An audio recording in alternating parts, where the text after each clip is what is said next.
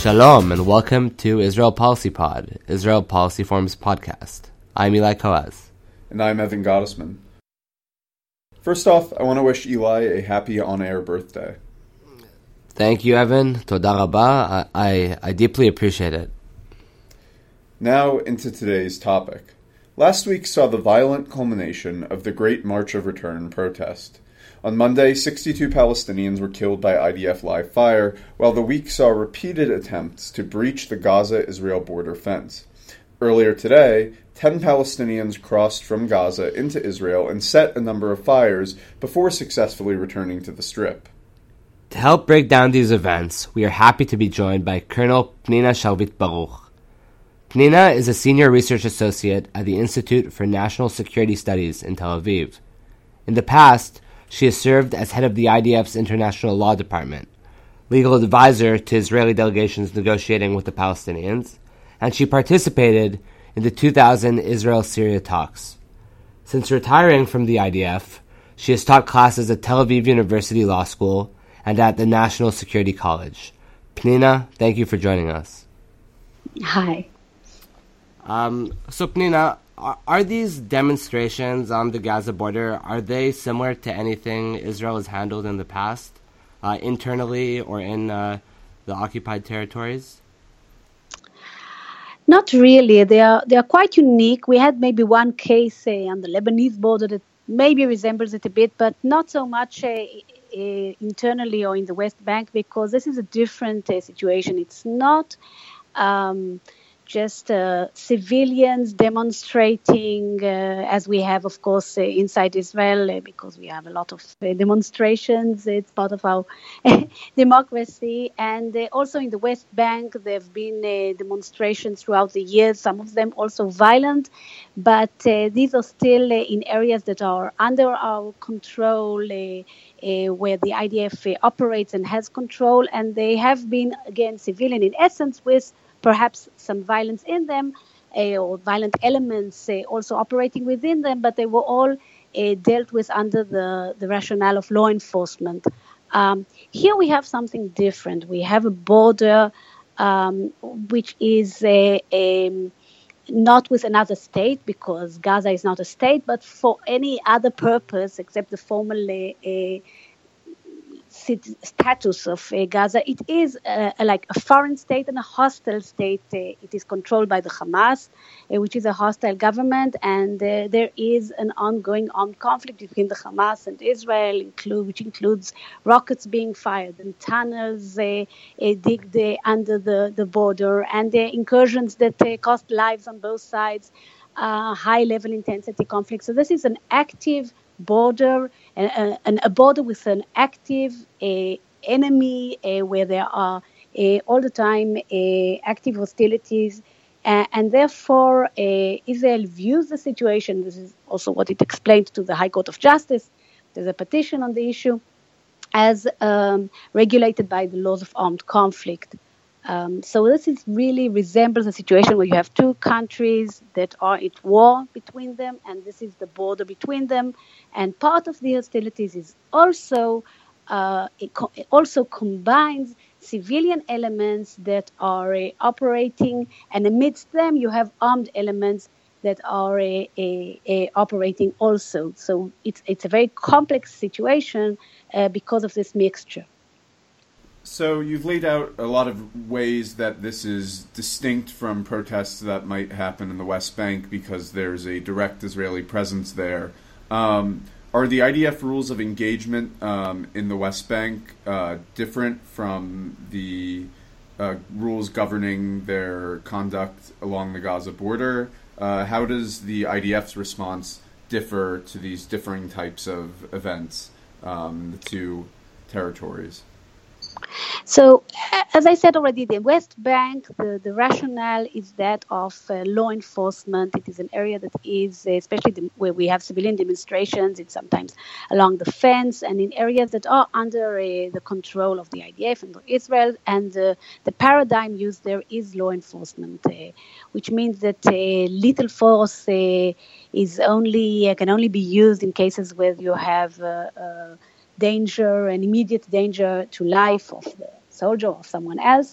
Um, while here, uh, the rationale, and this is again according to what the Israeli uh, the government explained to the court, I'm not inside the government anymore, but is uh, that of an armed conflict situation.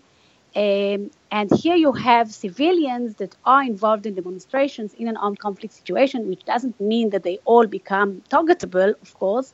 Um, but you have the combination, first of all, of elements that are armed and are using the, these demonstrations as a way to attack soldiers and uh, to uh, harm the fence in an attempt to enter and to carry out uh, hostile uh, actions inside Israel. So these kinds of elements are viewed as part of uh, of the combatants of the other side or as civilians engaged in hostilities, and they and they could be targeted for for, they, for those kinds of actions, and the civilians themselves um, uh, are treated with non, as far as possible, with non-lethal measures in order to disperse um, the demonstration, but in situations where their actions can uh, create a danger of uh, that of something that will become uh, hostilities, like breaking the fence and entering into Israel in a way that is uncontrolled and will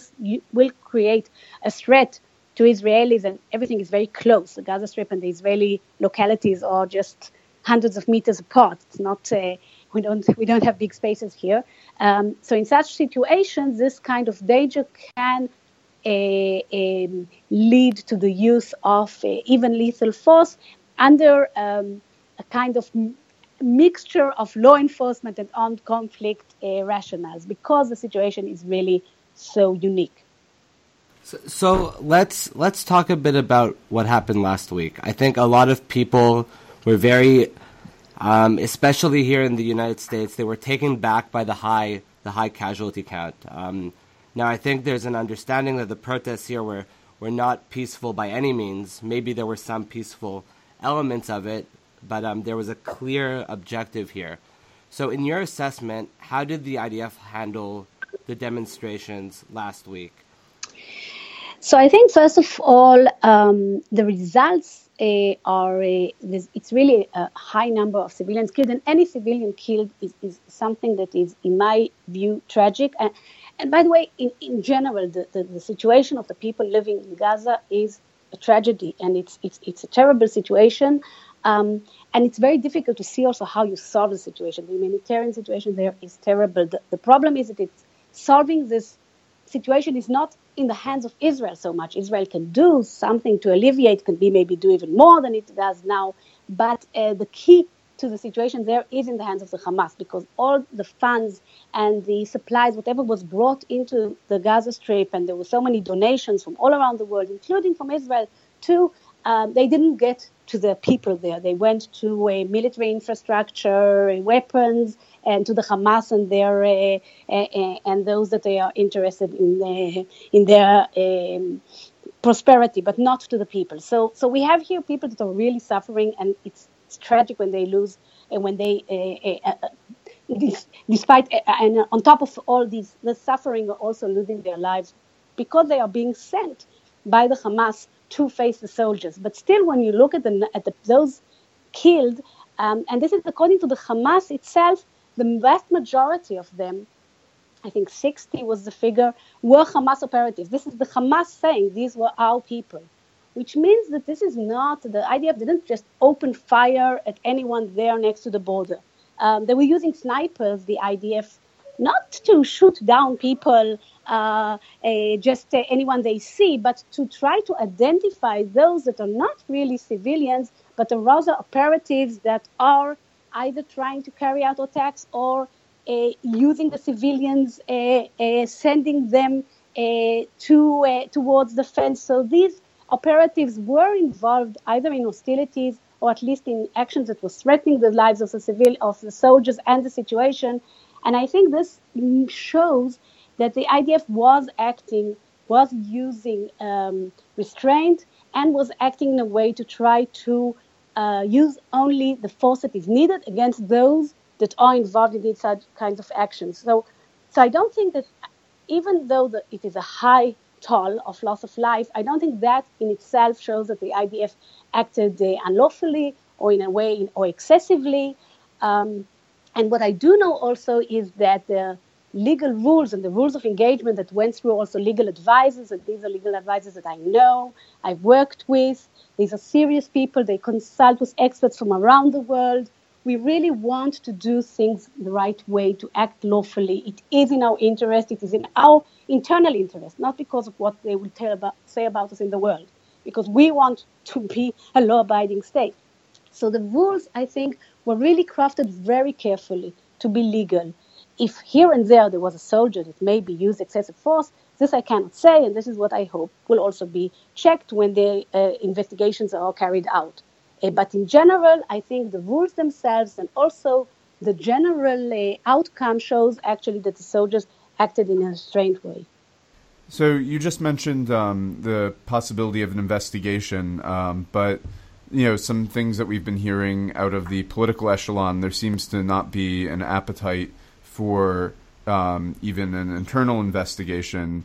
Um, do you think where do you where do you think the opposition to some kind of inquiry or or probe into the conduct, even even an internal review, where do you think that opposition comes from? Well, I, I, first of all believe it's very good. It's very important to carry out internal investigations, uh, also to find out if anyone did act in a, a, not in accordance to the rules, uh, disobeyed the rules, and also uh, for lessons learned to do things better next time with less casualties as far as possible. Uh, so I think investigations are important. I think the uh, what we see or, or the um, I would say that the public atmosphere and also the political atmosphere against investigation comes from a feeling of soldiers. Um, they, they, feel very sensitive, and I speak a lot to soldiers, and they tell me, you know, you send us to do these dangerous things. We are ready to go in to fight. We are ready to get killed. We are ready to get injured, but we are not ready to be treated like criminals. Um, and I think this is the sensation. The soldiers feel that once they are under an investigation, then they feel the need to lawyer up, and everything they will be they will say might be held against them. That puts them in a position where they feel that they are, I would almost say, humiliated because they feel that they are there to defend the country, and then the country is treating them as suspects, um, suspected criminals, and every time I try to explain to them this is not the situation. The fact that there's an investigation doesn't mean that we think you did something wrong. Um, but I think this sentiment is very strong, and that's and that's why we have these reactions. Pnina, back in April, a video from December circulated showing Israeli soldiers laughing and celebrating after shooting a Palestinian at a demonstration from across the Gaza border fence. This, in a way, kind of gave the impression that deci- decisions in the IDF are sometimes made in a sort of in a reckless nature. What's really going on here? The rules of engagement themselves are, are approved at the highest levels, and there, are legal advisors involved in it. And the commanders, uh, uh, of course, now have to implement uh, these rules and see to it that the soldiers obey by the rules. And this is a military, an organized military, and the rules uh, uh, and the orders are there to be obeyed. So I think also in that case, um, uh, which is an unfortunate situation. I think the sniper himself who was shooting didn't necessarily do something wrong according to the rules. It's difficult to see exactly what happened there, but it could uh, very well, uh, and I think the person that was seen there was involved in, in an action, uh, and uh, it could, and he also was shot in the foot. Um, wasn't killed, so I'm not sure that uh, in itself that shows that something wrong was done. The the the problem there was really the way the other soldier uh, behaved, what he was saying, the one that was uh, uh talking uh, to the camera. Um, and here I think, yes, it's a, it's, it's a challenge. It's a challenge, first of all, all the time to remind the soldiers that on the other side you have human beings and we don't want to hurt them. Um, to, to, to take down the levels of uh, animosity towards the other side, towards the civilians of the other side, to make them understand uh, uh, that it is complicated. And yes, it's more an issue of education. I think it's something that is very important. I think that we won't get anywhere if we um, dehumanize the other side, um, even if they do that to us. Um, so I think there it's a question of uh, education and of ethics. Uh, Uh, but uh, still, I don't think that it uh, means that the soldiers, when they have to do their duty, that that necessarily means that they will act uh, uh, against the orders or in an unprofessional way. Um, my daughter, by the way, is, uh, she was just she just finished her military service. She was a sniper instructor, and I told her what does she think about it, and she said that's outrageous, and all the sniper instructors were were appalled uh, by uh, such an unprofessional behavior. So, cycling back to the current situation on the Gaza border for a moment, um, one of the things that has attracted the most intense criticism from abroad and generated some of the sharpest conversation in Israel itself is the use of live fire. Um, what specifically dictates when live fire is used as opposed to um, non lethal methods like rubber bullets, water cannons, um, tear, tear, gas, tear gas, and and um, how how how do you determine so which method is used?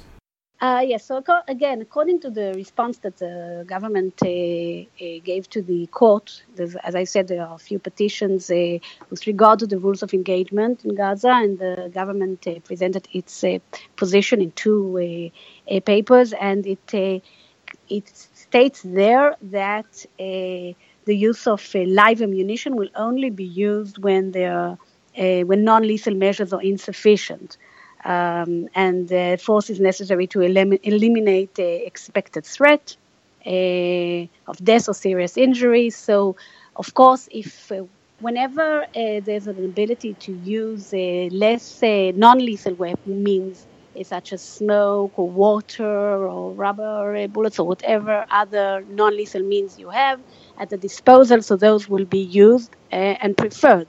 So the, the lethal force will only be used uh, as a last resort when nothing else uh, uh, works.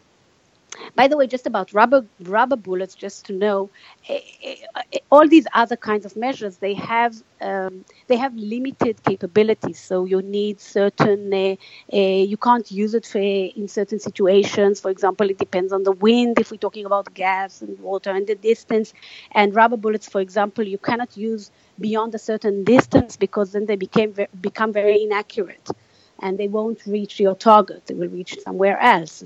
Um, so, so there are all kinds of these kinds of limitations that also have to be taken into account. People don't always understand them, uh, but in general, live the use of live fire will be the only, the last uh, resort when nothing else can work. So, speaking about the, the different limitations of the different um, methods, the different non lethal methods, um, there had been um, footage that had been released of tear gas being dropped uh, well beyond the immediate conflict zone around the fence, but around sort of the the tent cities where some of the demonstrators were congregating. Um, is there any effort to uh, delineate between the um, actions being taken closer to the fence, where you know people, where where many of the demonstrators or rioters even are are, are employing weapons and and um, lethal threats, and the sort of tent cities that are deeper into the Gaza Strip and, and are sort of there set up to support the actions around the fence, but may not be violent in and of themselves. I don't know exactly what was done, but as far as I know, none of the live fire and uh, no a attacks or, or, were carried out uh, against those in the tents further away. Well, that, that was tear tear gas. Was yeah, it was just tear gas dropped by a by, by drones, I think. Yeah, so I, I, I guess that I guess I, again I don't know the details, but I, I would presume that that was an attempt to disperse those crowds because those crowds are the ones that were feeding the crowds nearer the fence. Um, and again, the whole idea was to get people away from the fence and stop the demonstration. Um, so I, I, don't see a problem in itself in uh, dropping tear gas in order to disperse also uh, demonstrators that are on the way or feeding a demonstration that is uh, potentially violent or causes a, a, threat. So I presume that was the reason. Again, I don't know exactly exactly what, what exactly happened and what was the reason, but I, I will presume that that would be the reason. Okay, so we talked a bit before about the difference between how the IDF handles protests in the West Bank, especially in areas that are controlled by Israel, like in Area C, and in Gaza. Maybe we can turn for a second to rallies that happen within Israel, Israel proper, let's say. Um, so there was a rally, there was a demonstration in Haifa this week that turned somewhat violent, and apparently one of the uh, the leaders of this demonstration had his leg broken in in a police investigation. How does this like how does how Israel respond to like the police? Is that completely different from what goes on in the West Bank and Area C, or is there any overlap? Because these are Israeli citizens. Yeah, this this is law enforcement, and this is law enforcement. It's different because here, of course, the, the Israeli law applies, in the West Bank not, and also in the West Bank, it's usually the the IDF that is dispersing the um, uh, disturbances or uh, uh, confrontations and demonstrations, and inside Israel, it's the Israeli police. So it is different, and I guess it, also inside Israel, the force will be usually more limited uh, than outside Israel, uh, including the West Bank, because the threats usually are less uh, imminent. Um, when you're when you're acting in areas, even though the West Bank is under our control, still there are armed elements there. There are areas that are not outside, outside our physical control, like areas A and B, the main cities. So so the threat there that some that it will deteriorate to a life-threatening situation is much greater than when we are talking about uh, um, demonstration by uh, uh, Israelis, um, Jews, or Arabs inside Israel. So, so it's, it's, a different level of threat, which means also a different level of force. The, the case there where the, the leg was broken uh, or not, I don't know, uh, is of course something that shouldn't happen, especially since the claim is that it, that it happened after he was detained. Of course, that needs to be checked, examined, and uh, I hope uh, if uh, they find out that something like that happened, uh, it will be treated. we don't want these kind of things happening in, within our police forces or any other security force or in general in, in, the country.